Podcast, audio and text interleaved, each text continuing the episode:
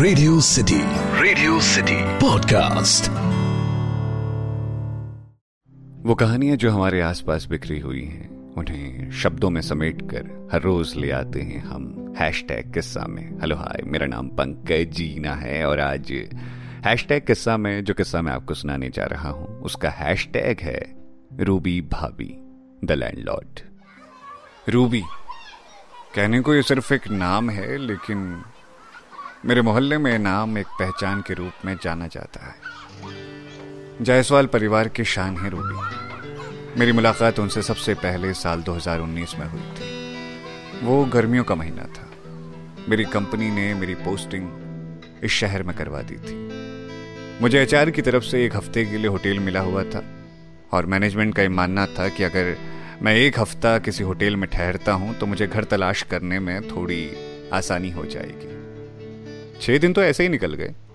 सातवें दिन मुझे एहसास हुआ कि आज घर तलाश करना है, नहीं तो मैं शाम तक बेघर हो जाऊँगा। जब आपके ऊपर किसी चीज़ का प्रेशर होता है ना तो आप उस काम को बड़ी जल्दी करते हैं और मेरे साथ भी कुछ ऐसा ही हुआ। घर की तलाश शुरू हो गई। मैंने अपने ऑफ़िस के आसपास हर मोहल्ले के हर घर को तलाशा, लेकिन कहीं घर नहीं मिला। मुझे बस एक कमरे की ज़रूरत थी जो मुझे मेरा सामान रखने के लिए इजाज़त दे। इसके अलावा बैचलर लड़कों को और क्या ही ज़रूरत होती है? मैं जिस घर को देखता, वो या तो मेरे बजट से बाहर होता, या फिर मेरी पसंद के बाहर। अब समस्या ये थी कि मेरी कंपनी ने मुझे नौकरी तो दे दी, लेकिन पैसे इतने नहीं दिए थे कि मैं एक शानदार घर लेकर रह सकूँ। खैर, मोहल्लों की बिल्डिंगों के भीतर झांकते हुए मुझे एक बिल्डिंग दिखाई दी। उसके बाहर एक लोहे का बड़ा सा लगा हुआ था और पूरी बिल्डिंग नीले रंग में रंगी हुई थी। मुझे लगा मकान मालिक ने किसी थीम के तहत बिल्डिंग को रंग दिया होगा। थोड़ी देर तक हम गेट के बाहर इंतज़ार करते रहे और इस वक्त मेरे साथ इसे शहर में मिला हुआ मेरा दोस्त चंद्रेश भी था। अब यह घर हमारी आखिरी उम्मीद था। अगर यहाँ घर पसंद नहीं आता या मकान मालिक मना कर देते तो शायद हमारा मनोबल टूट जाता। थोड़ी देर में घर की मकान मालकिन गेट के पास आई और कहा, घर देखने आए हो आप लोग? आओ, अंदर आ जाओ। थोड़ी देर बाद हम वो कमरा देख रहे थे, जहाँ हमें ठहरना था।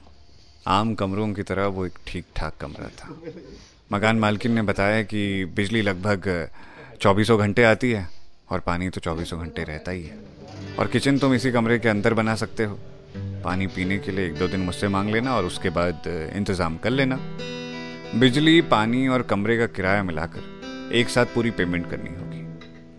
पहले महीने का किराया एडवांस देना होगा और रूम छोड़ने से कुछ दिन पहले हमको इन्फॉर्म करना होगा। जब बात बन गई तो मैंने उनको कमरे की पेमेंट पकड़ा दी। उन्होंने मुझसे मेरा आधार कार्ड मांगा और पुलिस वेरिफिकेशन कराने को कहा। कागजों से रिलेटेड प्रोसेस हमने पूरी कर ली थी। मैं अधिकतर वक्त अपना ऑफ़िस में ही गुजार दिया करता था, इसीलिए घर मेरे लिए बस आराम करने की जगह थी। खाना ऑर्डर बाहर से ही होता था, एक एप्लीकेशन के ज़रिए। बाद में मैंने टिफ़िन लगा लिया। टिफ़िन वाले का खाना शुरुआत में बड़ा अच्छा आता था, बाद में उसके खाने में भी स्वाद जाता रहा। अब वो कभी रोटियों को कच्ची छोड़ देता था तो कभी सब्जियों को। कभी कभी मुझे नाश्ता देने के लिए मेरे लैंडलॉर्ड मेरे घर पर खाना भिजवा देते थे। मुझे अच्छा लगता था उनका इस तरह फ़िक्र करना। धीरे धीरे जब भी मुझे फुर्सत होती, मैं उनसे बात करने चला जाता। बात करते हुए मुझे पता चला कि इस बड़ी सी बिल्डिंग का पूरा लेखा जोखा सिर्फ़ उन्हीं के जिम्मे है। उनके पति के जिम्मे दवा की दुकान है जो मेन मार्केट में है। और मैंने जब ये बात सुनी तो मुझे लगा कि आसान नहीं होता अकेले हर किराएदार का हिसाब रखना, लेकिन उन्होंने अपनी डायरी में सबका हिसाब रखा हुआ था। ज़िंदगी के बदलते रंगों के साथ मैंने उनकी ज़िंदगी को उनसे बात करते हुए जाना। पता चला कि उनकी दो जिम्मेदार बेटियाँ हैं और एक प्यारा सा बेटा। बेटियों के अंदर ज़िम्मेदारी माँ की वजह से ही आई थी। शायद उन्होंने तय किया होगा कि बेटियों को अगर समझदार बनाया जाए और ज़िम्मेदारी ओढ़नी सिखा दी जाए तो वो ज़िंदगी में कभी भी मुश्किलों से हारेंगे नहीं। उस पूरी बिल्डिंग का हिसाब अगर रूबी जी के हाथ में था तो उनकी मदद करने का जिम्मा उनकी बेटियों के हवाले था। उनके बेटे को संभालने का काम भी हमेशा माँ बेटियों ने ही किया था। उनका बेटा बचपन से ही एक रोग से लड़ाई लड़ रहा था और वो अपने बच्चे की हमेशा हिम्मत बनी रही।